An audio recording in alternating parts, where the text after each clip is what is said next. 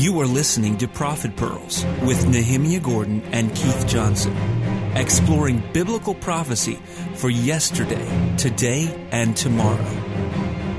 Welcome back to Prophet Pearls. This is your host, Keith Johnson, along with my friend Nehemiah Gordon. I am still without my suitcase.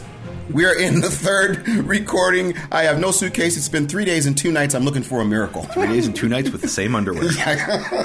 well, listen, folks, we're here in uh, the land Lord of Israel. Yeah, we're in the land of Israel. We said we would do whatever it takes, and we literally are doing whatever it takes. Uh, Nehemiah and I are here. We're, we're actually getting into an amazing passage. But I have to tell you before we get started, Nehemiah, I've had a bit of a crisis in this uh, safe house that you have me staying in. I was up at about four o'clock in the morning. Uh, and as you know, we're, we're, folks that don't know, we actually can't sleep in the same place because we don't have two places. You've got a place you're sleeping in. Bubby Dina's. I'm here uh, uh, in the in the safe house, and we're recording here. There's only the- one bed, really. And, and can, I, can, I, can I share a really funny story? So I wrote to the people we rented this place from, and I said, and I, and I wrote to her in Hebrew, and I said, um, I said, you know, uh, my partner and I will, will uh, you know, need the apartment, and I, you know, in Hebrew that word partner is, is is ambiguous, and since there's only one bed, I think she, you know. Leapt to some conclusions, perhaps, but no. Somebody say separate beds. No, no, separate. what are you talking about? I'm at my mother's house in her exactly. guest room. Yeah, no. but we're, we we have this place available so that we can record at any time. And so I actually thought last night Yeah. that we might record early in the morning. I woke up at about 4:30 in the morning, sent you a note, and you didn't respond. So uh, I got in a little trouble, and I started a uh, wonderful omelet, and I had a great breakfast. Had, I have nothing in the refrigerator. I haven't had anything to eat. But the good news is, is I uh, uh, this morning I had a little bit of a, a push, Nehemiah, and uh, we're going to get right into this uh, Prophet Pearls. I want to thank our friend Dominique from Tampa, who's actually our Prophet Pearl partner. Uh, he's uh, he's he he stepped in uh, early in the process. Dominique, thank you so much for this. We're in uh, Isaiah 43, and for all the people that have been uh, supporting us in this process. You know, we had to do something that was not on the schedule. We had to fly in to the land of Israel, and there's so many things that are going to go take place in the next couple weeks. One that we're going to be recording, but two, I just think that we're here. It's kind of a setup, Nehemiah. And I want to tell everyone right now, I do think it's a setup. I, I um, woke up this morning and was really confronted with something that I've really been struggling with, and it has to do with why I so love this process that we're in of sharing the Word of God with people. What I don't like about sharing the Word of God is that sometimes people can look at you and say, okay, you're going to be the great teacher, you're going to be the sage, you're going to be the one that's going to give me all the information.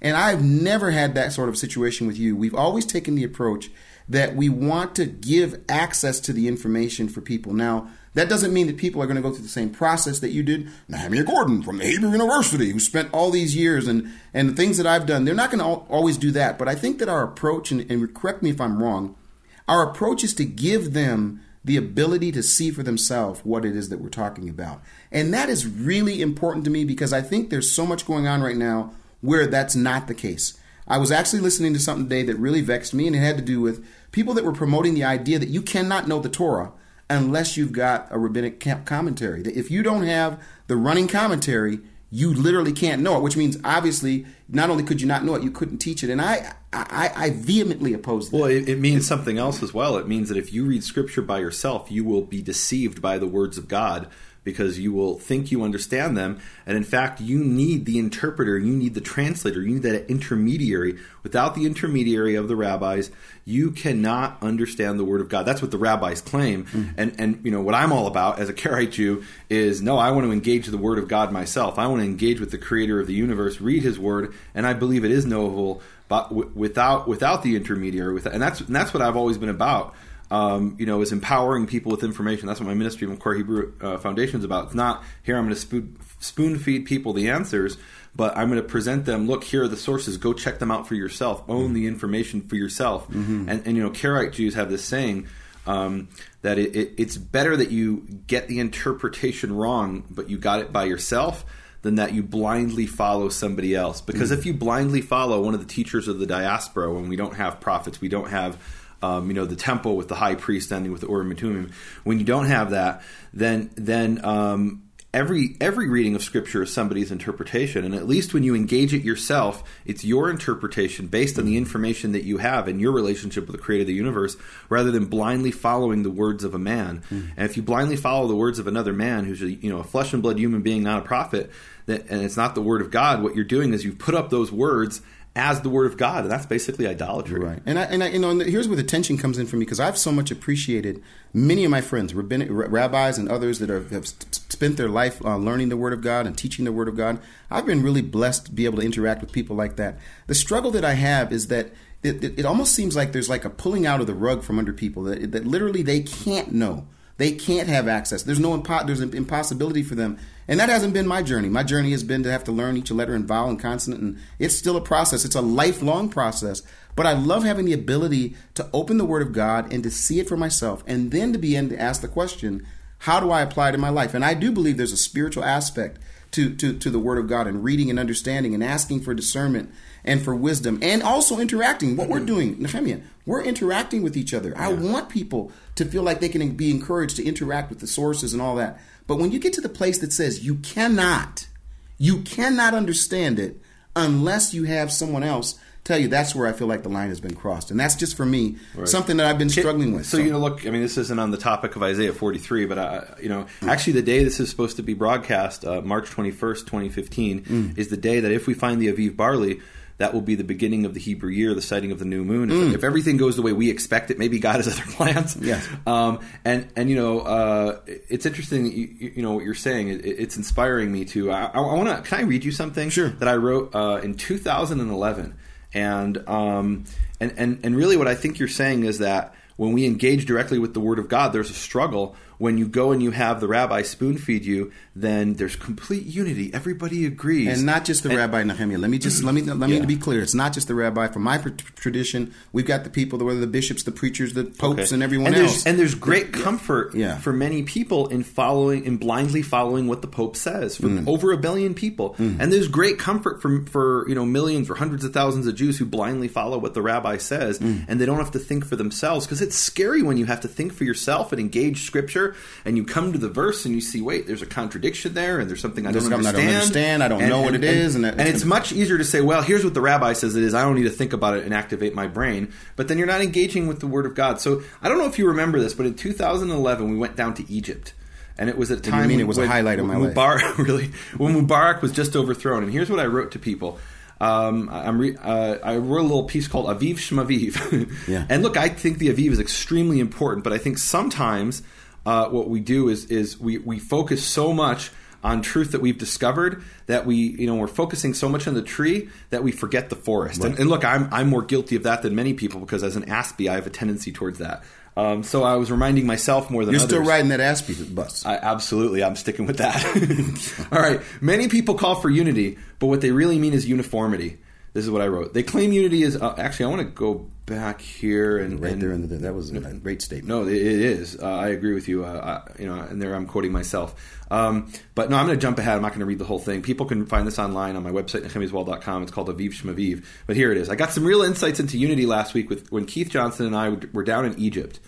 Unless you've been serving on a deep water submarine or stuck in Canada, then you know Egypt is a country still recovering from 30 years of rule by a brutal dictator. Now, you know, people have such a short memory, but at the time, this was the top story in, in it the world. It was huge. Keith and I had the opportunity to sit down with several Bedouin men in Nuweiba on the shores of the Red Sea, where the Israelites crossed over from slavery into freedom. I asked them what they thought of the overthrow of Mubarak. One young man, I don't know if you remember this, yes, one young man was nostalgic about the fallen dictator, insisting that as bad as he was, at least there was, quote, unity under his rule. This young Bedouin man has never known the basic freedoms many of us take for granted. He was terrified by the quote division that now racks his country. Mm. I realize that political tyranny creates unity at the cost of freedom, just as spiritual tyranny creates unity at the cost of truth mm. and the individual's relationship of faith with God. And, and, to me, that's what this is about. That's what this Prophet Pearls is about. It's about let's show people a picture, an example of what you can do if you th- cast off the chains of spiritual tyranny and engage with the Word of God yourself. Mm. And look, we don't agree on many things, right. we don't see eye to eye on many things and that's okay. You know, some people might look at this and say this is complete chaos. There's division. They're confusing us. Mm. And and what that is is those are people who are struggling for the first time in their life with with encountering freedom because mm-hmm. freedom is challenging and it's mm-hmm. scary and it does appear that it's division. But what it really is is that you're engaging with the Word of God and it's true. There's this false unity, but this is this is truth. You know what's interesting, Nehemiah? A lot of people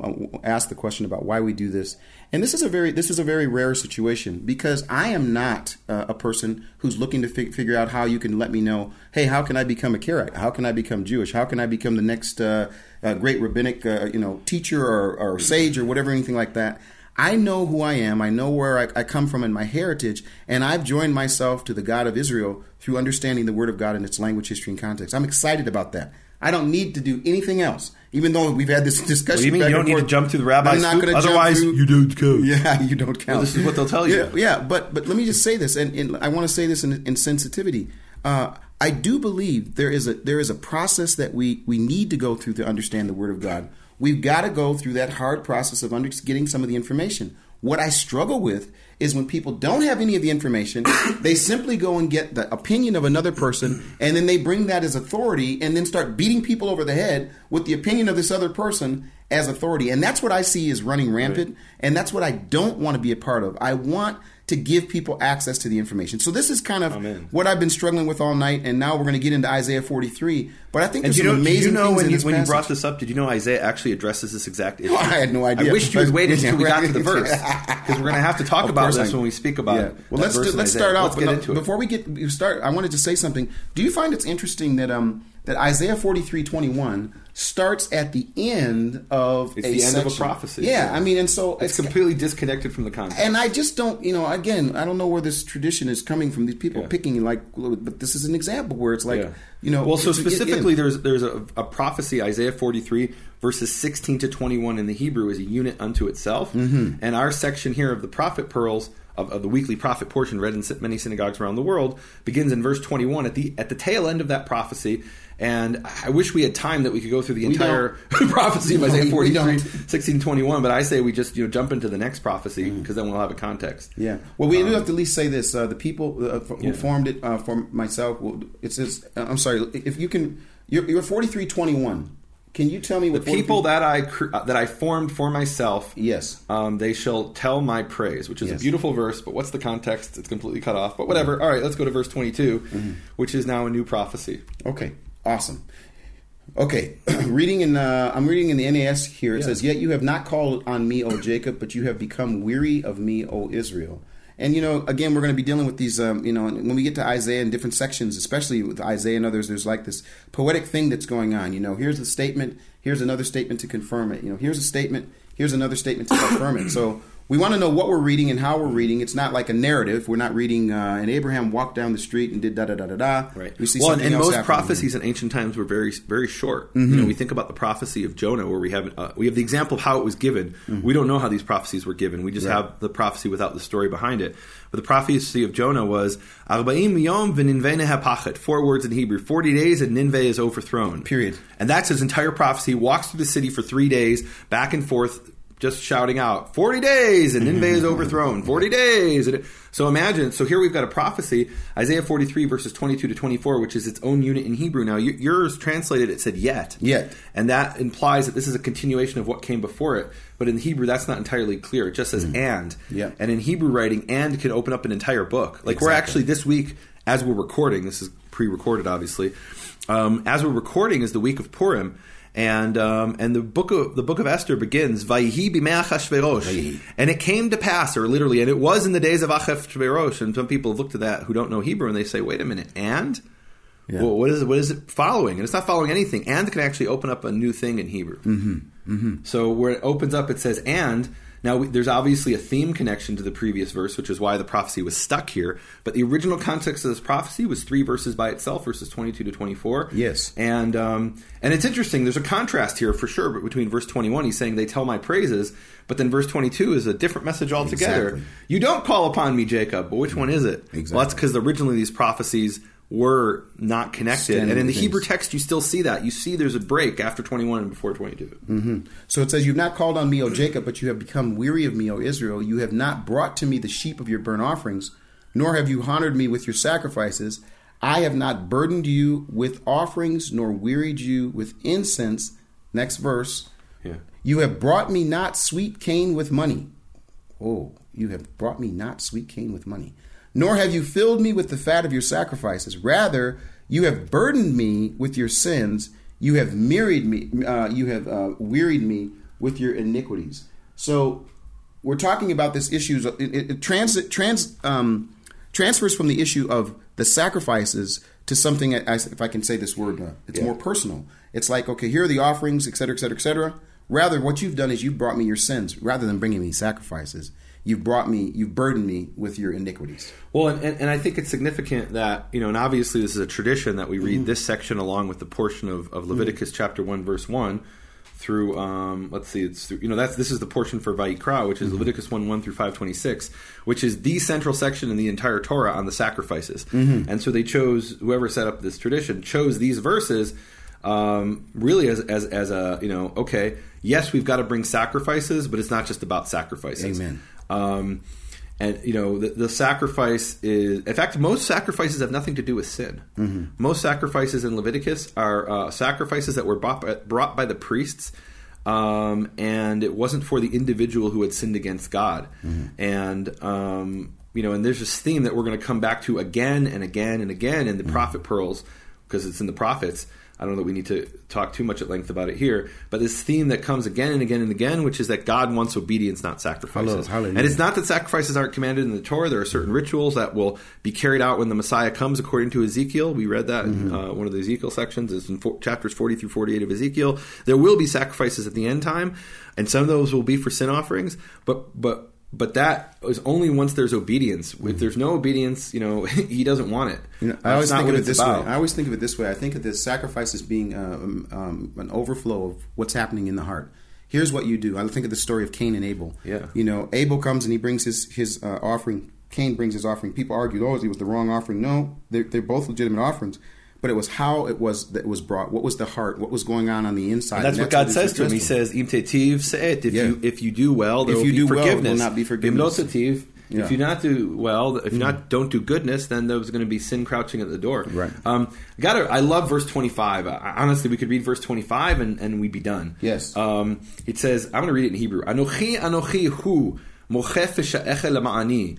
I, even I, that's how your English has it, Mm. Yes, right? I, even I. And It's the word, just the, it's just the word anochi, I, twice, as an Mm-hmm. extra emphasis. I, I am the one who erases your iniq- your transgressions for my sake. Isn't that beautiful? Mm-hmm. It is. God erases our transgression for uh, His sake, and I love the word for erases here is moche, which is literally to blot out. Mm-hmm. Um, now, people hear all the time about blotting out. What does that mean? So back then, they didn't have. Um, they didn't have erasers. They didn't, you know. I don't even know if the young generations know what whiteout is. Did you have whiteout in your generation? Yeah, of course. That's how you make the paper. Right. So yeah. the British call it Tipp-Ex. Yeah. Um, it- it's where you take like this material and you put it, and it, it- it's actually white paint or something like that Mm. that covers the mistake. Um, they didn't have that in ancient times. What they did is they would write on parchment.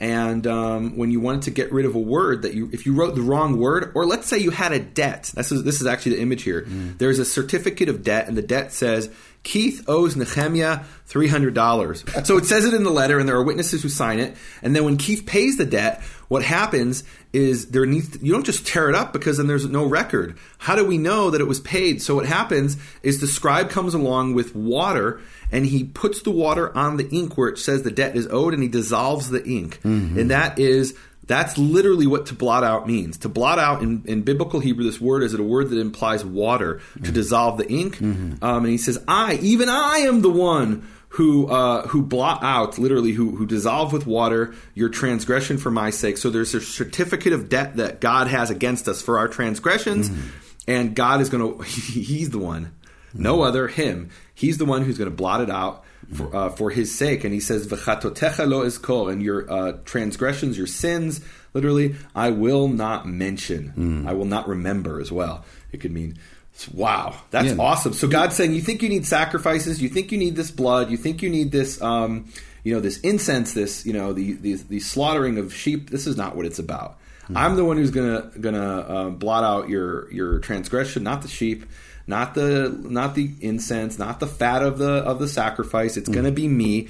So you got to deal with me. Amen. Don't hide behind your sacrifice. Now, do me a favor, Nehemiah. Yeah. I want you to look at something while I, I make a comment on this. I want you to go Sure. to uh, Anochi Anochi and see Yeah. how many times that Oh, shows okay. up. And while you're doing that, one of the things I would like to share with people this is uh, this this verse really um, connects to a verse that for me for the longest time has been uh, such an amazing verse that I could hard to wrap my mind around it. It's in Psalm uh, 103:12, I think it is. It's in Psalm 103:12. And it says, "As far as the east is from the west, so far has I have I removed." And I think this is the idea of, of as far as east from the west. And I think to myself, 103:12? yeah, I believe it's 103.12. It might be different in yours. Yeah. Um, as far as the east and the west. But what I wanted you to look for is how many times Has, he has removed our transgressions. Yes, removed our transgression. Anochi, Anochi. Yeah, so three times we have Anochi Anochi. Twice is in the passage that, that we're reading. Once Mm. in forty three eleven, once in forty three twenty five, and the third time is Isaiah fifty one twelve. Amen. And so this is clearly a, a phraseology that you know is, is appearing in, in this part of Isaiah. Yeah, Pretty cool. Mm-hmm. So, but I think what's interesting, he says, as far as the east is from the west, and I used, used to put my try to put my mind around what that means, and that just means it's you can't. How far Actually, be forty removed? yeah forty three eleven is in the previous section that we're not getting to. It's in the prophecy we skipped, where he says, "I Anochi Anochi Yehovah, I even I am Yehovah, and beside me ve'en mi ba'aladai Moshiach. Besides me, there is no savior." I love Mm-hmm. We're going to get we're going to get further into that Yeah. also. So yeah, this tra- removing transgression east from west, it's going to be that far away, Mm-hmm. as far as we can possibly conceive as human beings. Uh, he's going to remove our sins. Well, now, well, no, let me say this though. So Yeah. I know we're going to do 26, but 27 is, is really connected. It says, "Put me in remembrance. Let us argue our case together. State your cause, that you may be proved right." Then he does this really weird thing. It's not really so weird when you read it in Hebrew. It's kind of cool. Yeah. Your first forefathers sinned. And now here's the connection. And your spokesman, it says here in the NASB, have transgressed against me. Wow, now, can you read that? There's so much to talk about in this verse. yes. Let- Let's take it one thing at a time. Yes. Uh, it's he's you have your your forefathers. yeah, yeah. Your that's first really forefather. your first four. That's really interesting because um, this is um, this what translation is this? That's NASB, which yes. is a Christian translation. Am I right? Would you say that? Meaning this wasn't translated by Jews, was it? Um, and in the in the Hebrew, it doesn't say your forefathers; it says your first father. Yep. Um, which is let me just see if there are other translations that agree with what it says in Hebrew. I'm you know I don't know. Let's see JPS, which is the Jewish Publication Society has your earliest ancestor sinned. Yeah. And it's in the singular. There is no plural. The thy first father hath sinned in the King James. And in the Hebrew, it's very definitive. It's avicha. Your fathers would be avotecha, your fathers. And here it's the one father. And um, it's very interesting. We have this concept here.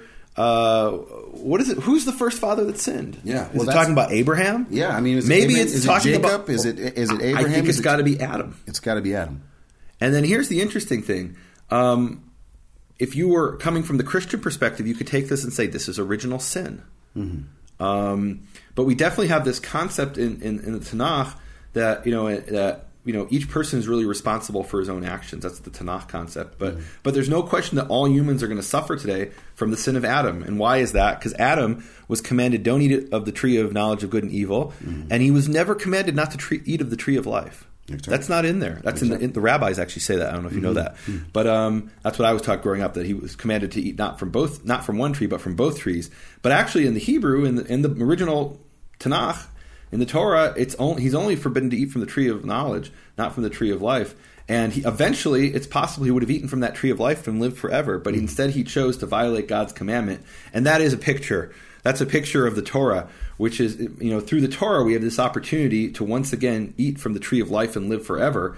Um, and I'm not just making that up. That's in Proverbs 3.18. It says, it's a very famous verse. It's sung in the synagogue. Eitz chaim hi lemachazikim ba. It is a tree of life to those who grab hold of it. The Torah. Did you used to sing that? I did. Are you serious? Yeah, and yes. Um, it, you know, so he, here's an example where um, where we have this idea in in uh, in um, in the you know in Genesis, and then it's sort of explained in Proverbs that the Torah itself is the tree of life, and that's of course in Deuteronomy. It talks about I placed before you the you know the the choice between life and death, good and evil. Choose life that you may live. So, um, so we definitely have this idea that yes, Adam sinned, and therefore we're on the line. I've got to, you know, I can't just go eat from the tree. I've got this. I've got to, you know, now I have, but I get a second chance, Yes. and my second chance is by eating from the tree of life, which is the Torah. Um, and uh, so it's interesting. He says here, your first father uh, sinned, and it says umilitzecha pashubi, and your what did you have there? For militzecha, you had your uh, what did you have there? Spokesman. Your spokesman have transgressed I love it. me. Yes. your your spokesmen have transgressed against me.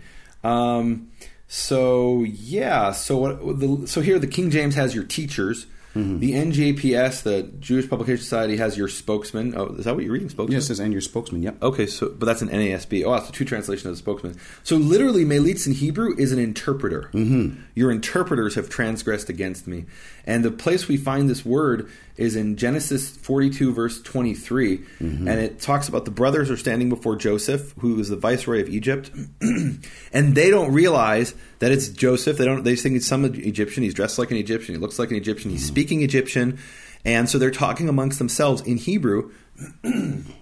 And it says, and they did not know that Joseph heard, literally, or understood Ki hamelitz benotam, for there was a interpret for the interpreter was between them. Mm-hmm. In other words, the brothers would speak in Hebrew, and the interpreter would translate that into Egyptian. Mm-hmm. Um, Joseph would speak in Egyptian, and the translator would translate that into Hebrew. So their brothers are talking amongst themselves, not realizing Joseph knows what they're saying because uh, they don't need the translator because mm-hmm. um, he doesn't need the translator. He speaks Hebrew, and um, and that so that's what a melitz is. Melitz is not a spokesman; it's mm-hmm. actually an interpreter, and mm-hmm. he's saying here your interpreters have transgressed against me. And and I wish you had you know waited uh, to talk about this whole issue of we need the rabbis to know what's in the Torah because mm-hmm. they are the militzim, they are the interpreters, they are the translators. And um, the translators aren't always reliable. The interpreters aren't always reliable. That's the message here. That there were people even back then who maybe weren't translating it from uh, you know, I don't know, from Hebrew into some other language, but they were translating the Torah into the into the daily lives of the people. Mm-hmm. And God is saying those translators who are telling you, here's what the Torah really means. Mm-hmm. Those were people who had transgressed against God, mm-hmm. and He's the people He's calling to task. Um, and what and, this to me is is a warning that we must not blindly follow what the interpreters do. And, and, and what's the message here?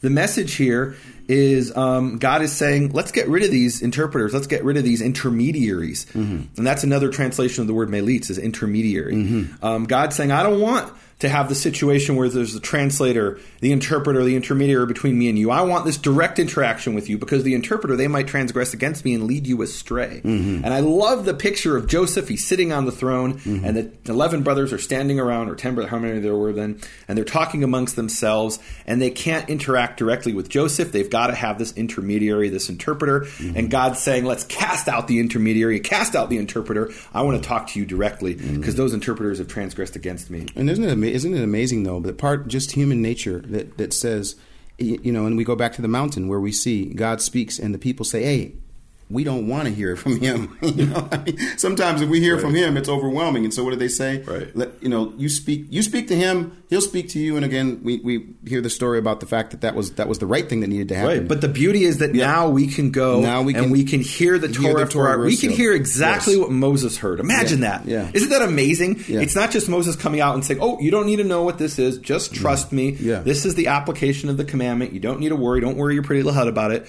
Here, no, I can read the Torah and hear exactly what Moses heard. He mm. recorded it word for word. That's how powerful the Torah is. And why would I want to go and hear what the interpreter, what the translator has to say when I can go and hear it for myself? And here's here's where I know that there's a lot of people that are listening that do get so frustrated because they think, well, how will I be able to understand it? Because I'm reading through this translation, I'm reading through that translation, and that's one of the things that I've really been dealing with Nehemiah the last couple of years is mm-hmm. how to help people get a chance to interact with it as it as it was written. And you know, there are lots of challenges, there are issues that we have to deal with grammatic issues, grammatical issues, and things like that. But I think with where we're at in society right now, there's so many wonderful tools that people can use, and I want to help. And I know that this is something you and I've talked a lot about is being able to give people that, that access to the information. You just did an amazing study um, this last uh, last week, which is now a few weeks ago, and you were talking about um, this whole issue of um, people praying to Jupiter. There's big controversy about the name Yahweh, back and forth. But what I loved about what you did is when you talked about the sources, you said, here's the source. And then the people could go and check that source. Right. You could disagree with them, me, but yeah, go look for yourself. Yeah, yeah, yeah. And I think again, I want to keep beating this drum that that again in this passage he's talking about. Look, here's what happened with the the, the interpreter. You know, the interpreter transgressed to uh, get me, but isn't it isn't it wonderful that we actually can interact with this information. And so I want to continue to do what I can to help people get the, the tools to do that. I know that's also been what you did. And the most controversial thing you ever did uh, 13 years ago was say, okay, here's the access to the information. And then for me to make the choice, do I want to go through that process? And I want to create ways for people to stay, kind of have that same process. Maybe not the same, you know, abusive process where you were so tough on me. you were, wasn't you was a hard, you were, I'm a tough teacher. Look, so I. but, but, yeah, but let me say, yeah. there are ways for people to learn, and, and as we go through Prophet Pearls this, in the next few weeks, I'm going to try to give people some uh, some hints towards how we're going to do that. But I really do think this is a beauty of what we're trying to do, Nehemiah, is to give people a chance to learn, empower people with Yeah, information. That's what my ministry is all about. And and you know, um, you know, you, you mentioned that study I did on Jupiter, and what I really did is I said, here are the sources. Go check it out for yourself. Right. And look, you can look at those sources and say, I don't think that's what they say. I don't agree with you, and that's fine. This just this morning, I got a, a long epistle, very long email from a gentleman who had listened to the study, and he said, look. Here's why I can't accept, you know, this, this, and that. And he starts talking about these prepositions and the vowels of the prepositions. And I was so blessed. I think he's wrong, but I was so I was I was so blessed because he had listened to what I had to say. He went and checked the sources, and you know he came to his own conclusions. And I'd rather somebody do that, even if they end up disagreeing with me and being wrong, than to blindly accept what I say. Mm-hmm. Because really, it's it's not about me. It's about the Creator of the universe. Mm-hmm. And and and that's the thing. You know what, what some people will do is they'll say, you know, this is what our holy sages say. This is what our holy rabbis say. And there's really nothing to check or or, or to um to um you know to to employ uh you know independent thinking you know based on what Scripture says because they don't give you any reasoning or any sources. They just they just stuff it down your throat, and you've got to accept it. Well- you have got no choice. And and I love the next verse, verse twenty eight. He says, "And I will, and I will desecrate Sarei Kodesh, the holy ministers, the holy officers." So you know we've got these people who have presented themselves as we're the we're the holy rabbis. You have to accept what what I say, and God prophesies that He will desecrate them. That He will, um, you know, He doesn't want this intermediary between us. Can, can I share something that happened in, in you know that that for me was kind of a formative experience? Um, it was something I encountered. It's actually something my father said, which was really profound. He was a rabbi, an Orthodox rabbi. He definitely didn't agree with uh, you know what I teach about the rabbis, obviously, but he once explained something to me really interesting. You've got this concept in rabbinical Judaism of of of how power, which illustrates how powerful this interpreter, this intermediary is, and and the idea is if you come into a situation in your life where you don't know what to do, you don't know how to apply the commandments. And really, it might go either way. Then what you're supposed to do is go ask a rabbi.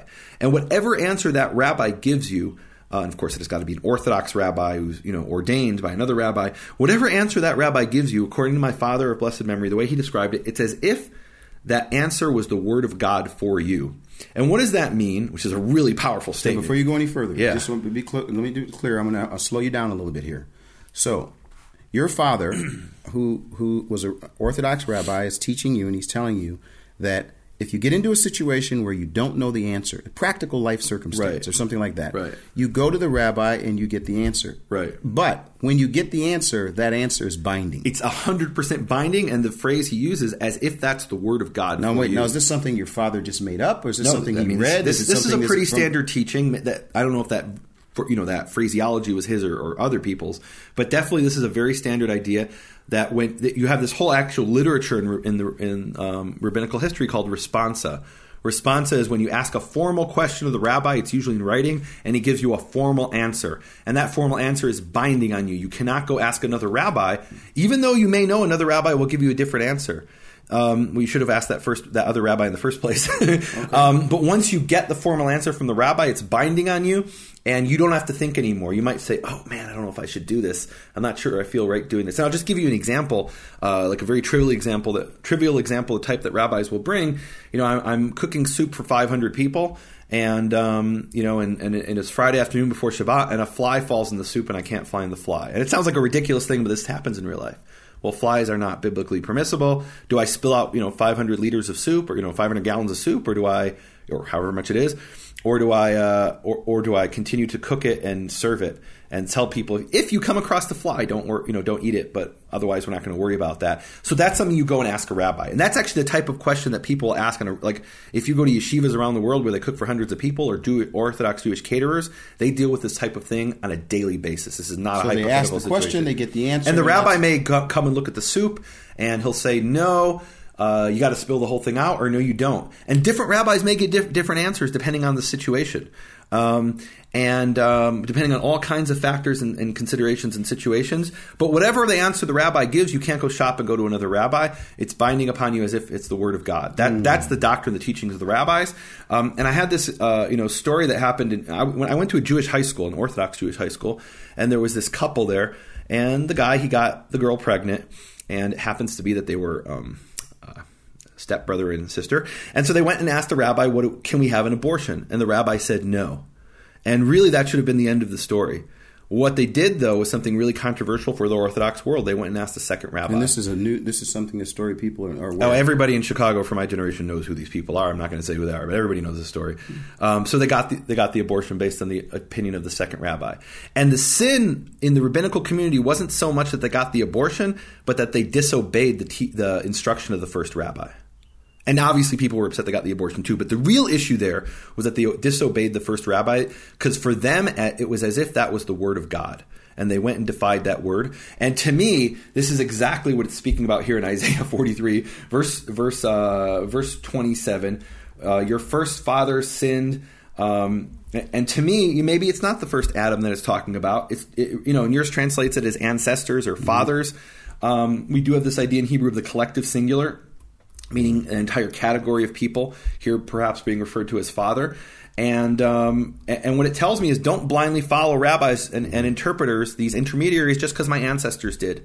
Just because my ancestors blindly followed what these rabbis had to say doesn't mean that it applies, you know, that I have to. And you might say, "Oh, well, Isaiah's not talking about that. He's talking about, you know, what was going on in his day." Eh, but actually, what was he talking about? He was talking about the priests at the high places, or even mm-hmm. the priests at the temple who were mm-hmm. sinners. Mm-hmm. The priests at the temple would say, "You know, yeah, you've got to come worship the sun image." And you know, we hear that in the time of Josiah that there were there were idols actually in the temple itself.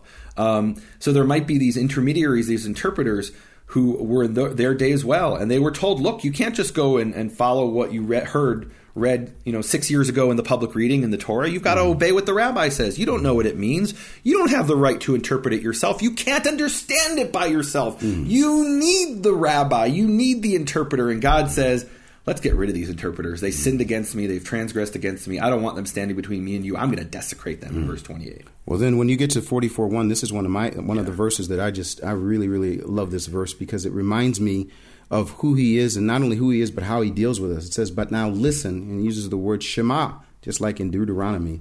Listen, O Jacob, my servant, and Israel, whom I have chosen. Then it says, Thus says Jehovah, who made you and formed you from the womb, who will help you. Do not fear. And whenever I see that word form, I always reminded over and over and again. We see this example of him being the one who's the potter. You know, he takes the clay and he's and he and he takes the the people and he begins to mold them and shape them and and, and do all these wonderful. And where do you things. get that from? This word? No, no, no. I'm saying the idea. I'm sorry, Nehemiah. So for when I, when I see this, first of all, I say, okay, is this is this the same word? So then I go to same Isaiah 44 2, yeah. and I say it's the word uh, the to form the yotzer, the one who's forming in other um, words, the, lit, the, literal meaning of this word "to form" is to uh, to form a pot. Uh, exactly. Uh, you know, for a potter forming a pot out of clay. exactly. Clay. So the idea, though, when I see this, I'm all, I'm just reminding myself I want to slow down a little bit because what I've seen in my process is that um, he's taken a pot of clay, me, yeah. and and he's and, and at different times he's had to push some parts of me in and and polish some other parts of me, and I'm still in a process. I'm a, I'm a, I'm a, I'm clay in the process, and I think again that's why this whole process of us sharing the word of God is a bit of humility for me. I don't see us as a finished product. I don't see that somehow I've got all the wisdom and knowledge and understanding, and I can just give this, and now you can just follow that. But that all of us would take the process of being formed. That Yehovah Himself would say, "But now listen." Here's what you did. Here's what was going on. But now listen, Jacob, my servant, Israel, whom I've chosen. Thus says Yehovah, who made you and who formed you in the womb, who who literally took you piece by piece, and he's he's shaping you. He says, and, and he was says, and he, who will help you. Do not fear, O Jacob, my servant. And then comes this word that I don't know how you're going to get get me past this word. And then it says, now can I can I give it in English? Sure. Okay. It says, who is who? Do not fear, O Jacob, my servant, and you Jeshurun whom I have chosen. Jeshurun is what you got. That's what it has. Jeshurun. Now, what do you have in your? In your I have Yeshurun. Yeshurun. Now, is there? I don't know. You're not going to probably allow this as the word of the week. I don't know if you even. We could do this as the word of this the week. This is a really sure, interesting. Like, how are you supposed to know what this is? Yeah. So I mean, so uh, it's interesting that you say that because uh, I grew up. Uh, in West Rogers Park in, in Chicago, and the synagogue where we used to pray when I was very young was called Yeshurun. Really? Yeah, it was the You're name of the synagogue. No, Okay, so tell us it was, about It was. Across the, you know, there was a park, and, and on the other side of the park was the synagogue, and um, Yeshurun, whom I've chosen, it says. right. Okay, so tell course, us who the, and we knew Yeshurun is a name for is, is a nickname for Israel, No, Tell us through the process. What do you mean you knew that? meaning it was it was like it's the name How, of the synagogue. how, how do the people? How do the people know that? We just know. Oh. but in Hebrew, you see the similarity. You see Yeah. the connection. Yes. So, for uh, first of all, Yeshurun appears um, four times in the Tanakh. Deuteronomy Yes. thirty-two fifteen is the first uh, example. It says, uh, "Vayishman Yeshurun vayivat," and Yeshurun grew fat and he kicked, etc., Mm-hmm. etc. Deuteronomy thirty-three five. Um, and there was uh, in Yeshurun a king. And then Deuteronomy 33, 26, um, there is none like the God of Yeshurun. And it's very clear that this is referring to Israel. And Isaiah 44, 2 is actually the only time outside of the Torah, outside of Deuteronomy, that it Yes. appears. Um, so how do we get from Israel to Yeshurun? Well, Israel in Hebrew is Yisrael. Yes. And you say Yeshurun um, is a poetic poetic form of it, but what's the connection? So they're both um, have they, they both appear they're visually similar in Hebrew, even though they don't sound similar. And specifically, the root of um, of uh, well, what what is the root of the name Israel? It's mm. it's sarar, sin mm. resh resh, which means to strive, to mm. struggle, maybe to wrestle. And the wor- the the root of the word yeshurun is yud shin resh, mm-hmm. which means straight or Yes. honest, inte- integral, to have integrity. Um, often we'll hear the word integrity in the English, and the word is yashar in Hebrew. Yashar, yashar. Yeah, right. When you drive in the, on the roads in Israel, and Yashar, it yashar, zigzags all over the place, but you're staying on the same road. You say yashal, yashal, kol hazman yashal. Mm-hmm. Straight, straight the whole time. Straight. It's called straight, even though the road turns because you're on the same road. Because Jerusalem is mountainous.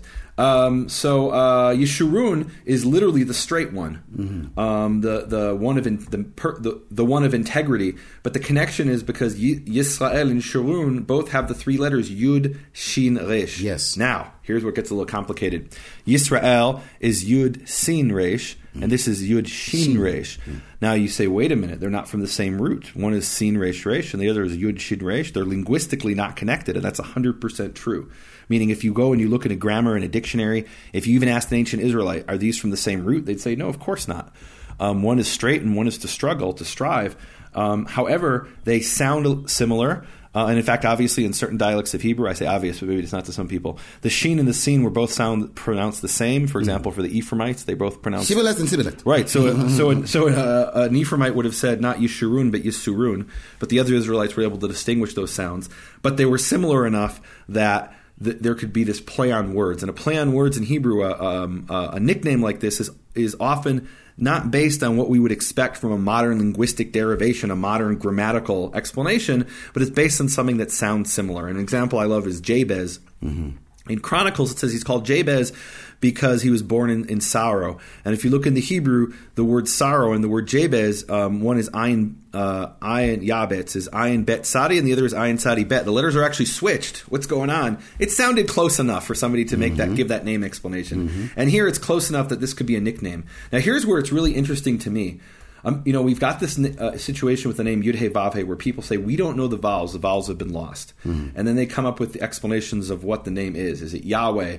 Uh, or is it Yahuwah? Or and often it's going to begin Yah because we know in Hallelujah that's the poetic. Say poetic. Poetic. It's the poetic form of the Father's name Yah, as in Hallelujah or Kes Yah. The we have the first time in, in Exodus. It's the um, the uh, the throne of Yah.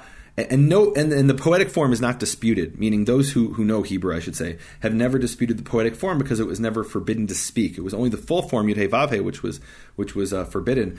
Um, now, imagine if all you had was the poetic form of the name, and you came up with Yahweh. That's that- you know. Now let's apply that to Israel. Let's say we didn't know how to pronounce Yisrael. Exactly. Let's say there was a superstition in ancient Israel in which it didn't happen. But imagine if there was a superstition in ancient Israel where they said you cannot say the name Yisrael. Right. You must only call her Jacob. And so we come to the letters Yud Sin Resh Aleph Lamed and we say we don't know how to say it. Let's figure out how to say Yisrael. Yud Sin Resh Aleph Lamed, and you did, you had no idea, mm-hmm. except you knew that the nickname was Yeshurun. Mm-hmm. So then you would you would maybe perhaps very logically say, oh Yeshurun, and we've got mm-hmm. these three Yes. letters. It should be Yeshurul, Yeshurul, and that's not a joke. Yeshurul. Um, as opposed to you know um, Israel, Israel, right? Yeah. And and the thank thank the creator of the universe that the name Yisrael was not forgotten in the pronunciation of Hebrew, and there's no dispute about it. Um, but if there were, we might end up with people who we'd have the Yisharu people, Yisharul people, people. and we'd have the Yashara people, And then and we'd somebody have the come along Yosharol say- people. and somebody come along and say, after looking in the ancient Hebrew manuscripts, I actually found some examples where we see Yisrael, and they'd say, no, No, we can't look It at can't the be that Hebrew because those are the manuscripts. vowels We've got to go listen in. to the Samaritans, Yeah, and we've got to go listen to the, the Greeks exactly. and the uh, you know Yeah. these various other you know the church fathers, the Christians, and and I say let's look at the Hebrew manuscripts, and thankfully we know how to say Yisrael and Yishurun, and they don't actually sound all that similar to us, maybe in. English, but in That's Hebrew they're example. they're very very similar. And we can't just look at a, the poetic form of a name. We've got to see how it was actually preserved in the Hebrew manuscripts. Exactly. Exactly. Yeah. So it here is. we go. So 44 3 says, For I shall pour out water on the thirsty and streams on the dry ground. And then I, I, don't, I don't know why this kind of stuff just gets me.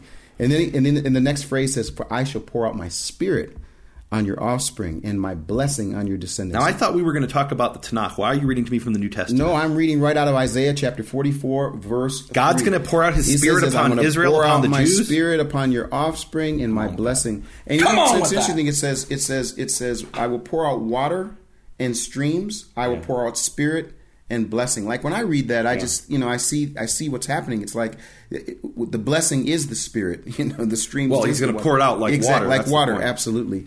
And so, and this one will say, "I am Yehovah's," and that one will call on the name of Yaakov, and another will write on his hand. And this is another example. Yeah. I'm not know if I'm going to let you talk about this or not. You'll go on and on, but uh, it says that this one will say, "I am the Lord's," and they will say, "Will call on the name of Jacob," and another will write on his hand, belonging to Yehovah, and will name Israel's name with honor. I mean, Whoa, whoa, whoa! No, no, no, no, no. And he will be called by the name Israel. uh, he'll be called by the name Israel. Right. So wait a minute. So who are these people who are going to be called by the name Israel? Presumably, it's people who aren't part of Israel who are going to come and they're going to say, "Look, I got to be part of this. Yes. I've got to be called Israel. I need to embrace the God of Israel, and I need to."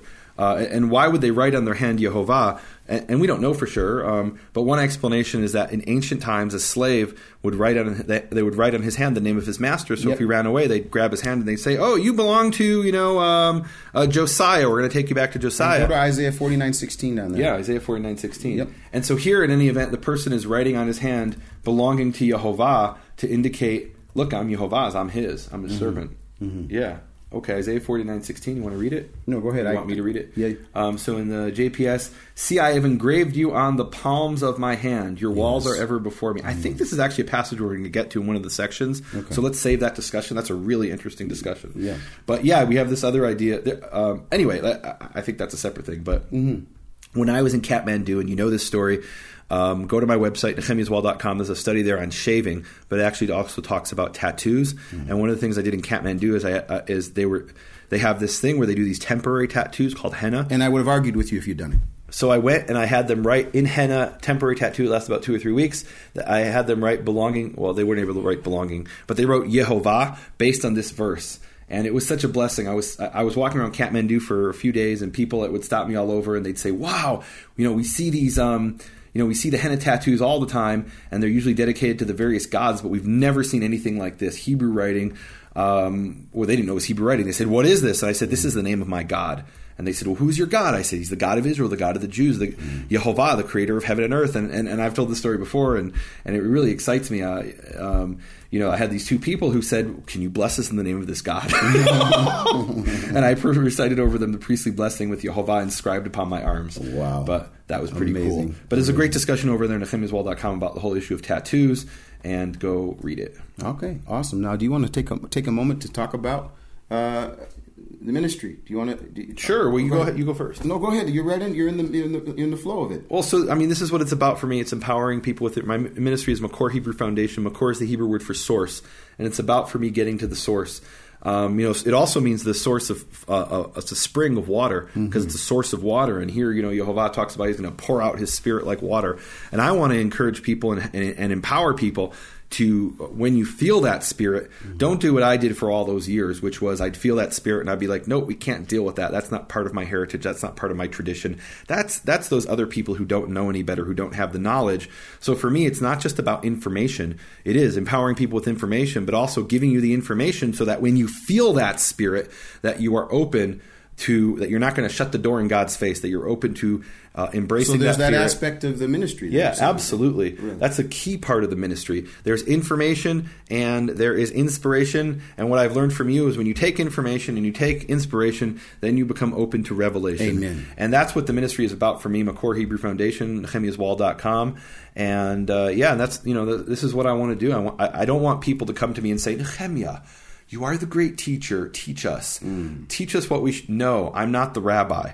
Uh, in fact, I'll have people write to me all the time. Rabbi Gordon, I say, uh, I'm sorry, my father passed away. He won't be able to get this message. But if you have something you want to say to me, I'm not a rabbi.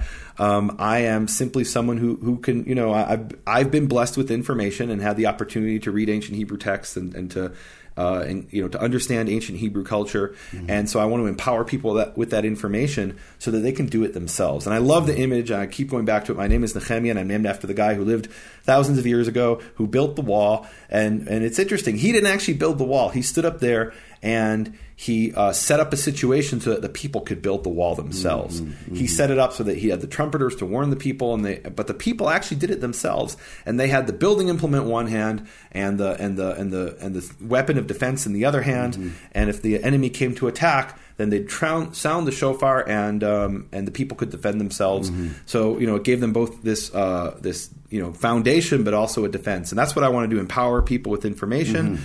Um, so they can build their faith on a solid foundation, and build that wall, but also defend their faith, defend the word of Yehovah. And you know, it's so interesting, Nehemiah, that we're here. And actually, this date, as we mentioned, is uh, the 21st, I believe, 21st of March, Yeah. which has a number of things going on. Not only the Aviv, also, I don't know if you know it or not, but um, it's possible that you'll be stuck here on the 22nd because uh, it's uh, possible that the, when the the uh, the, the sun turns dark, uh, that could be the end. It's all over. Oh, so there's an You- eclipse no, the day an this is brought. There's the an day they're reading. eclipse. So the And day they're reading that- this section in the in, in Yes. synagogues around the world, there's an eclipse. Yeah, well, I, this is my thing. I want to talk about. eclipse, it's my right? turn It's- to talk about it. the Nehemiah. Let me talk about it. So here we are. We're here. We're here. Actually, we're going to be on tour. Uh, BFA is on its third tour. Um, we got people from around the world that are coming, and we actually called it the Signs of the Times tour because we knew that this great eclipse was going to take place. And I told people, what better place to be than in Israel when it all goes down? But you know, it's, it's really kind of funny because we, for the last year, I've been doing, I did a teaching on the four blood moons. And this is one of the big parts of the four blood moons is that you've got the, the, the blood moon that took place at the, the, the, the, the Jewish feast, they call it. And then now you have the first day of the, uh, the, the new year, which they're saying now is going to be this solar eclipse. And people are connecting that with the, the super moon that's going to take place in the, in the fall feast. And, and all of it is, in my opinion, in my humble opinion, uh, an attempt to try to not only help people understand time, but rather to take away God's time and really to put forth something else. So I did a teaching called Four Blood Moons uh, Mania. So you're against the blood moons? not against the blood moon. I'm I'm for understanding God's time. And what I think they've done as a result of this whole blood moons is to dramatize and to make it into something that really I don't I can't find. But I did do a teaching and Yeah. it's available in our premium content library called the Four Blood Moons. But what I like about what we're doing right now is we're really giving people a chance to what I call interact with it. So in other words, when when you when you hear something, that's one thing. But if you can hear it, see it, and and and interact with it, what better way of learning? And so what I, we do at the BFA uh, International is there's an entire series now 50 presentations, 50 high quality presentations that have been on Christian television, that have been all over the world, and they're available for people in the premium content library. But even if they don't do that, they can go to bfainternational.com and interact with a number of things that will help them where they can get to know and this whole inspiration. Now for my little statement. On the 21st, which is going to be the, the, the, the, the sun uh, turning to darkness, if we're here on the 22nd, then I want people to, to, to, to consider uh, adding a little something more to their toolbox, which is giving them a chance to have some access to some more information, which we'll talk about a little bit later. But the BFA International website is based on one thing inspiring people around the world to build a biblical foundation for their faith. Period. And if people can do that, wow, it won't really matter about what anyone thinks. You Can- can, look I- at the scripture and, and be able to see it for yourself. Can, can I can I put you on the spot here? Uh-oh. So first of all, I, I'll be honest. I don't really follow the whole blood moon teaching. Mm-hmm. Um, what exactly is expected to happen, if you know? It depends. It depends on who you talk to. A, a lot of people believe that the, the blood moons are an indicator of the end of the days. According to Joel, they would say that Okay. the blood, the moon will turn to blood, and the, the sun will turn to darkness. And this is the great and okay. terrible. And day what's of the, other people? What do they say? Uh, other people would say it's based on you know the blood moons are giving an indicator of what's happening with Israel. So that basically the blood moons have come. Historically, we've seen certain things take place with Israel during the time of the blood moons, though they're not consistent with that. Yeah. But some of those have happened around. But times- basically, if we go through and correct, like I said, I don't follow this teaching. I, I want to get this straight. If we go through 2015 and nothing really big, major happens, Mm-hmm. then were they wrong? well, then they would probably. I think they'll come up with another su- suggestion. Like know, Okay, maybe this but is- something big is supposed to happen on March 21st, right? Uh, well, no, that's where. Well, that's. It's, Am I right? It's in the. Pro, it's in the process. It could be. Some people would say Look, if March 21st is just a regular day, does that mean that they were wrong? Or, like, I, like I'm asking. I don't know. I'm asking. I, I, you know, Nehemiah, I, I, I really don't know how far they go. I just know this. I want to know if something big happens on March 21st. There's the the next Yom Kippur War, the next uh, Six Day War. Will you recant your four moons blood moon teaching? Let me just say this: I'll be here on the twenty second, and, and nothing will happen on the twenty first. Wait, I, uh, can we? Can I can, I quote this? Yeah, Can I quote this? The twenty second will come and go, as will the twenty third will come and go, and you and I will be in Israel, and there will be nothing that will be of epic proportion that takes place on the twenty first. You heard it here first. You heard it here first. Keith Johnson is making a prediction. I'm not making a prediction. well, I'm no, actually no, going against the prediction. Right. So this is not a prophecy. This is No, it's not okay. a prophecy. This is this is. See, let me just yeah. tell you something. What I learned in Scripture is this: is God has this amazing thing called the universe. Mm. It has patterns and a beautiful. And what we're supposed to do is look at those and be like, "Wow, isn't He amazing? Look at Yeah. what look, look at the stars." But it's all about Him. Yeah. What this does, in my opinion, is it takes it away from Him Yeah. and it gives it to somebody who says, "I've I've uncovered that this is actually a." a a Morse code from heaven that's actually going to let us know what's going to happen with Israel. code from heaven. We're going to throw Israel under the bus, and, and I mean, I'm kind of tired of that whole thing. I mean, look, yeah, I don't, I don't rule out the possibility that when the great and terrible day of Yehovah happens, that it, there will be a blood moon. Because Oh, we got the verse in Joel, the Great. moon will turn to blood. That's awesome. Um, I don't know that it's going to be this, you know, this year. Um, I don't rule it out as a possibility. Um, you know, here's what my perspective. The perspective, I'm coming from is I can trace back in Jewish forces, uh, Jewish sources rather, back to the first century that people said this has to be the timing. It's got to be now, and because of this sign and because of that sign, and Jews have been persecuted and suffered for the last two thousand years every time they did that. Um, and so I want to be really, really careful here about Yes. predicting times and predicting Exactly. dates because it always ended in disaster for, for Jewish people. Having said that, and I I'm wish I something. I'm wait, no, I've got to read this to you. So the day I arrived in Israel uh, last week, I picked up one of the free newspapers, Mm-hmm. and um, they, they hand out these free newspapers. And in the free newspaper was an ad, a full or a half page color ad, and it was a prophecy, a prediction by a Jewish uh, organization. Nothing to do with Christians, nothing to do with Messianics. These were uh, Jews in Israel, and um, and they actually have a website, heaven358.com. Uh, I haven't gone to the website, but I read their ad, and in the ad it says sunset in the United States. Uh, or sorry, I, I read that wrong. Uh, It's the same word for sunset. The United States sinks underwater, or the sinking underwater will begin on the 17th of March 2015 in the uh, in the day that perhaps the the um, the, uh, the the elections will take place in Israel, and it says Hashem kvar bachar, God Hashem has already chosen the Messiah. Um, and basically, it goes on to explain that, um, and actually specifically it mentions uh, a it says specifically a mega tsunami from tsunami from Lake Michigan will wash over the area of Chicago on the 17th of March 2015 as part of additional uh, uh, events like, um, uh, and it says Kimori Dota Dama, like uh, earthquake, uh, severe earthquakes on biblical proportions that will uh, will uh, visit the world. And um, and it's basically this is the end times prophecy.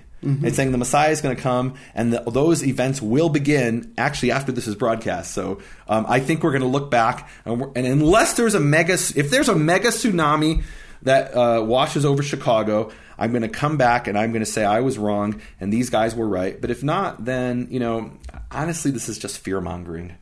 It really is. Um, it's sad to me that they're fear mongering here, and I can I can imagine a lot of people coming. And this has got nothing to do with Christian, nothing to do with Messianics. This is all in Hebrew, all in an Israeli newspaper. Um, So, are you going to say so? So you, you, you, you're, well, and you're it, quote, disagreeing it, with them? it quotes the the famous Kabbalistic rabbi Rav Kaduri.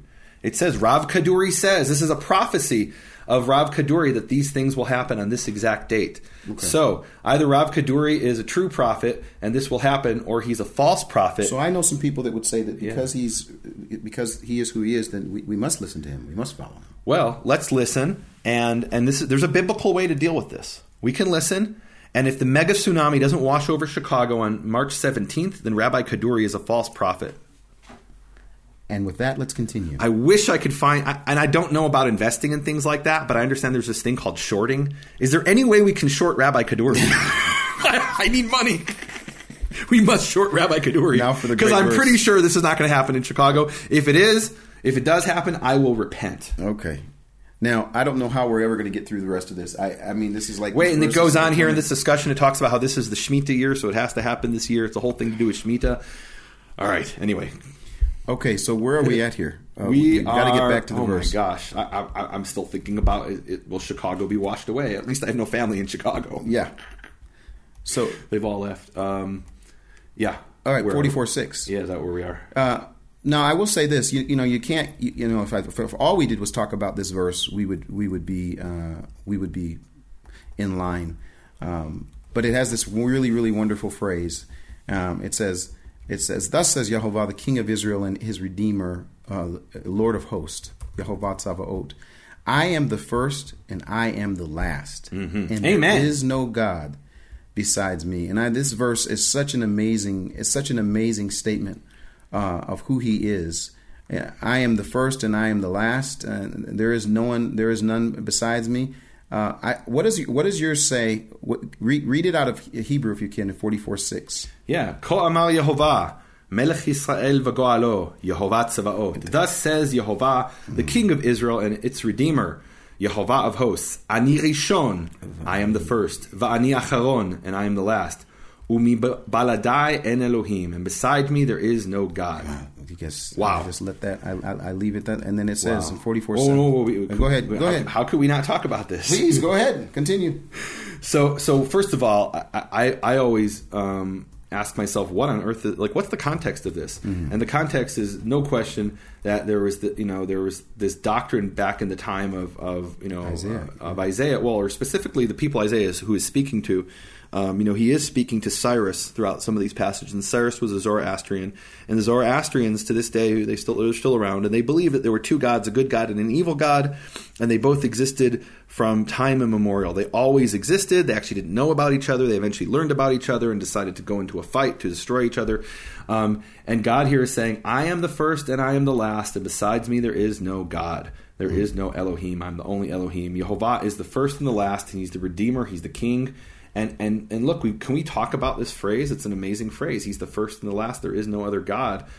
Um, and so this appears in a number of passages. And um, I think we actually looked at one where he said, uh, you know, uh, and there was a slight variation in the one that we looked at.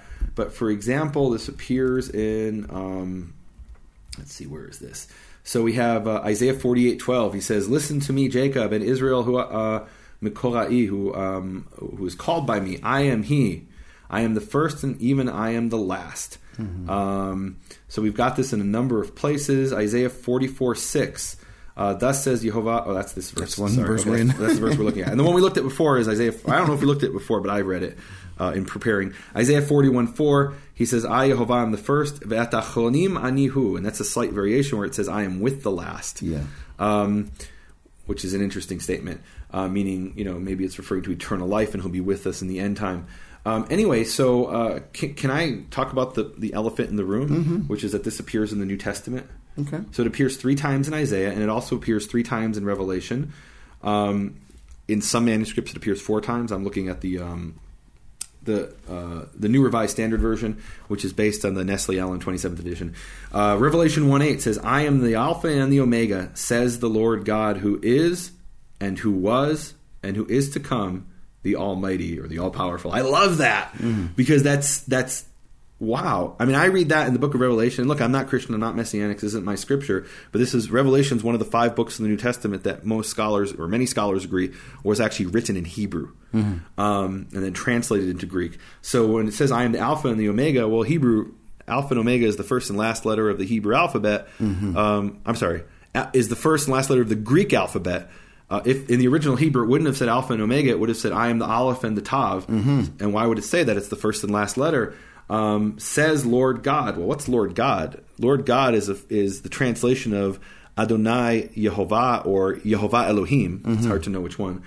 Uh, probably Yehovah Elohim says the Lord God, who is and who was and who is to come, which is exactly the explanation in Jewish sources of the name Yehovah. Amen. Hayah he was, Hoveh he is. Yihye he will be. And some mm-hmm. people have said, oh no, this is completely different because this has he is to come and not he will be. But actually, to come and to be, um, the Hebrew way of expressing it is you say um, will be, and in Greek you would say to come, or in English as well. For example, you say and it came to pass. In Hebrew, it literally says and it was, meaning uh, and it came to pass. It, it was, it came, it came into existence, it happened.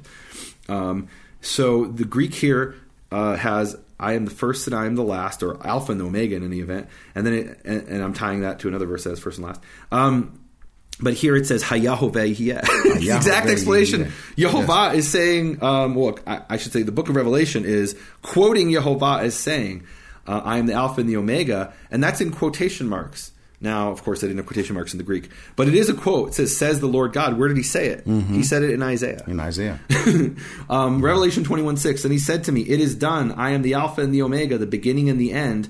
To the thirsty I will give water. And, and that's that's Isaiah. It's the Yep. same passage in Isaiah. Don't tell me he's not quoting Isaiah here or, or re- referencing Isaiah.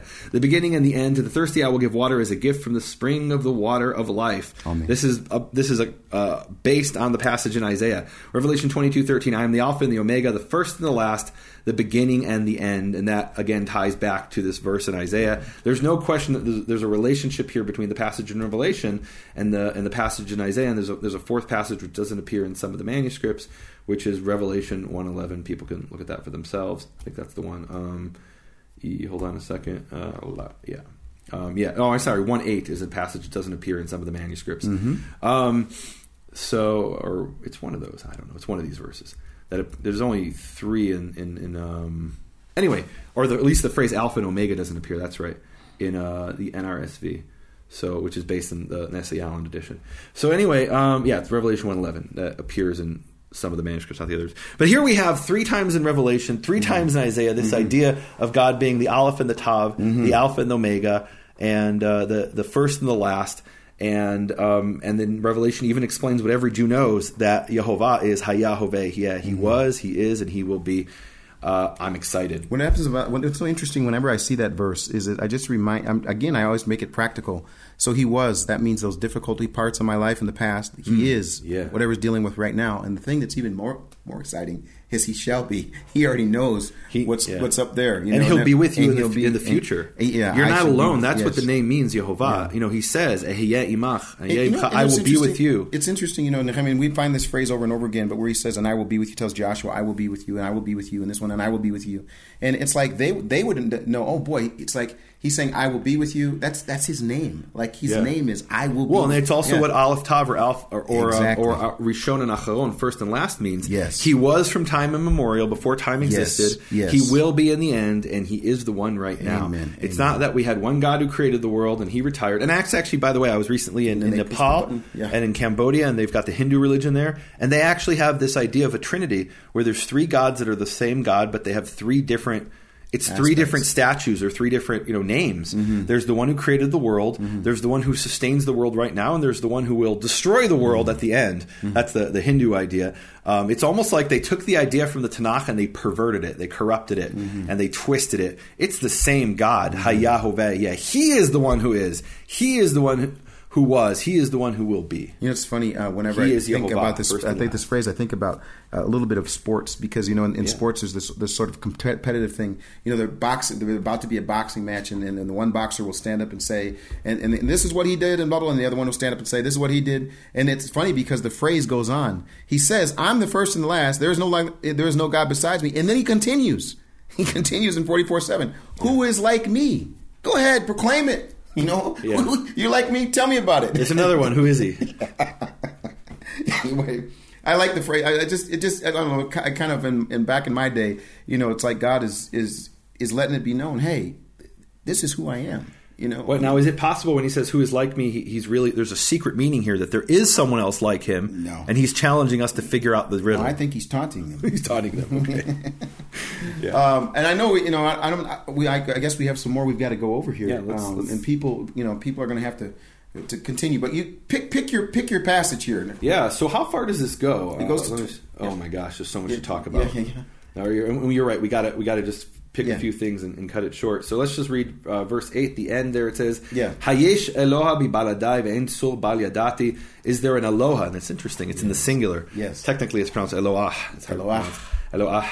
Is there an Eloah, a, a, singular God, not Elohim, Eloah, besides me, and a rock that I did not know about? In other words, I'm the only Eloah. There's only one. Mm-hmm. Amen. Um, and uh, let's skip ahead to verse 15. Or Yeah. do you have something you and, want to well, I just want to say verse? this. I I think real quickly. What I would like to challenge people to do is, I just think this is a great passage that uh, when he's talking about fashioning the graven image and what happens and how it works and what people do. And I just think that again, it's a great, clear example of what they were doing. You know, and you have to ask yourself the question: This is what they were doing. Is there a place where that's being done today? So Mm-hmm. that's that's as much as I want people to, to look at. But it's just very, very clear: fashioning the god, casting the idol, et cetera, et cetera, et cetera. So you're so I'm skipping ahead to verse 15. Yep, like go ahead. Around 15. Do you have anything before that that you want Nope, to talk nope, about nope, that? that's fine. Okay. So hold on a second here. So 15 and 16, we've got a really interesting word that I just got to talk about under Okay. a certain. All right, let me read the JPS. All this serves man for fuel. It's talking about the idols. Yep. He takes some to warm himself, and he builds a fire and bakes bread. He also makes a god of it and worships it. Being the same tree Mm-hmm. you use for food, for fire, you also you know to heat yourself. You also make a god of. It. He also makes a god of it and worships it, fashions an idol and bows down to it. Mm-hmm. Part of it he burns in a fire. On that part he roasts meat. He eats the roast and is sated. He also warms himself and cries. Ah, I am warm. I can feel the heat. I love it. it, it he's, he is no question taunting them He's here. taunting them. Um, these idolaters who are you know heating themselves with their the same material as their god. Of the rest, he makes a god, his own carvings. Verse seventeen. He bows down to it and worships it. He prays to it and cries, "Save me, for you are my God." And isn't that? I think there's something really profound here that there's this um, innate human uh, um, need to feel salvation, to know that God is saving you. And if we can't get that salvation from the Creator of the universe, we'll go and we'll make our own idols and and and and delude ourselves to think we're saved from those um, those idols. And uh, I think it's really interesting something that's lost in, in the English here, which is in verse. 15 and 16 it has a very unusual word for bow down it's a word that's it's a rare word in biblical hebrew um, and it, it and it's the word actually let me see how many times it appears in tanakh it appears uh, 17 times in the whole tanakh and the word that normally translate is translated as bow to bow down as lishtachavot and this is the word yiskad. And anybody who knows arabic will immediately recognize this is the word that in english is translated as mosque in fact, mosque is a translation into English of mas- masjad. Uh, the, you know, they couldn't pronounce that, or in, actually in, in uh, Egyptian Arabic, it was masgad, which became mosque in English. It's actually an Arabic word, mosque. Um, and so, literally, it says, "He will mosque. He will bow down to the idol. He will prostrate and to pray to him and say, "Save me, for you are my God."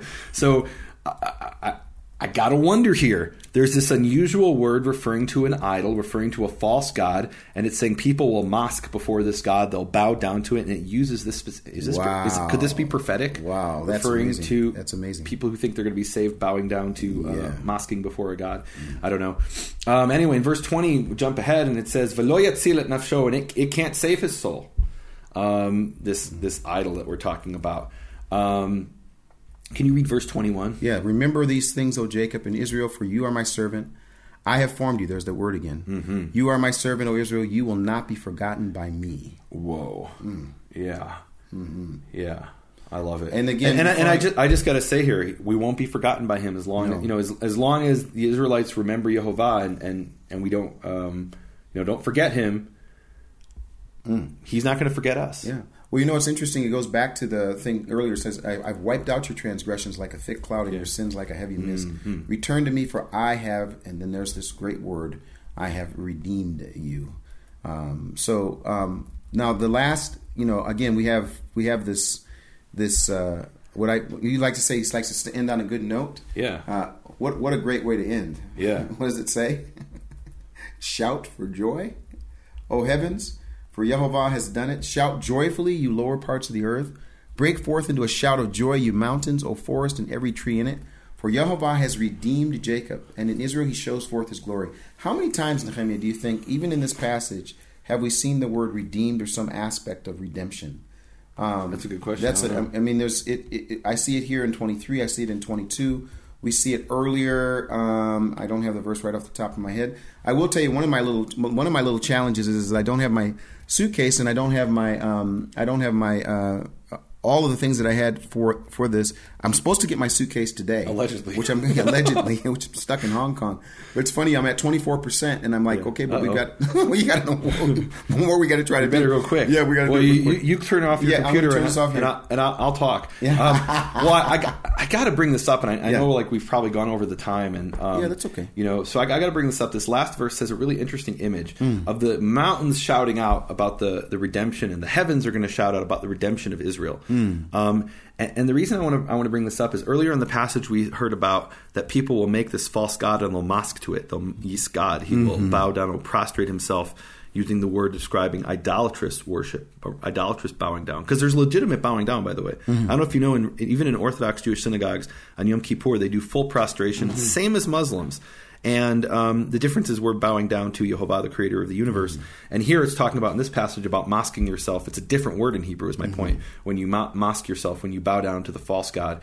And, and, and I think it's, I can't believe it's an accident that verse 23 uh, is taken in Islam and it's twisted and turned 180 degrees around to mean mm-hmm. the exact opposite of what it says. Let me read you verse 23 one more time in the English. I'll read it from the JPS. Um, you know what? I'm going to read it from a Christian translation because maybe mm-hmm. maybe a Muslim listening to this will say, "Yeah, you Jews who twisted it." Here's what the, how the Christians translate Isaiah 43 or Isaiah 44. Th- sorry, verse 21. Uh, is that the verse one? Oh, um, sorry, verse 23. Um, they say, "Sing, O ye heavens, for the Lord, which is Yehovah in the mm-hmm. Hebrew, hath done it. Shout, ye lower parts of the earth, break forth into singing, ye mountains, O forest, and every tree thereon." For Yehovah, or the Lord, has redeemed Jacob and glorified himself in Israel. So the very trees, the very mountains will shout out, Yehovah has redeemed Israel. Mm-hmm. And what does Islam take it? This is a very famous uh, uh, Islamic statement. It's actually even in the Hamas charter. Mm-hmm. It says, The day of judgment will not come about until Muslims fight Jews and kill them. Mm-hmm. Then the Jews will hide behind rocks and trees, trees, and the rocks and trees will cry out, Oh, Muslim, there is a Jew hiding behind me. Come and kill him. So instead of what the Tanakh says, that the trees and the mountains and the, and, and the rocks will shout out, Israel is redeemed, um, they are going to shout out, There's a Jew hiding behind, behind me, come and kill him. In the Hebrew scriptures, the mountains and forests will cry out, Yehovah, Yehovah has redeemed Jacob, and he, Yehovah, will glorify Israel. Mm. What a different spirit between the Tanakh. Mm. And mm. between this doctrine wow. of Islam, it's a completely wow. different spirit. Wow.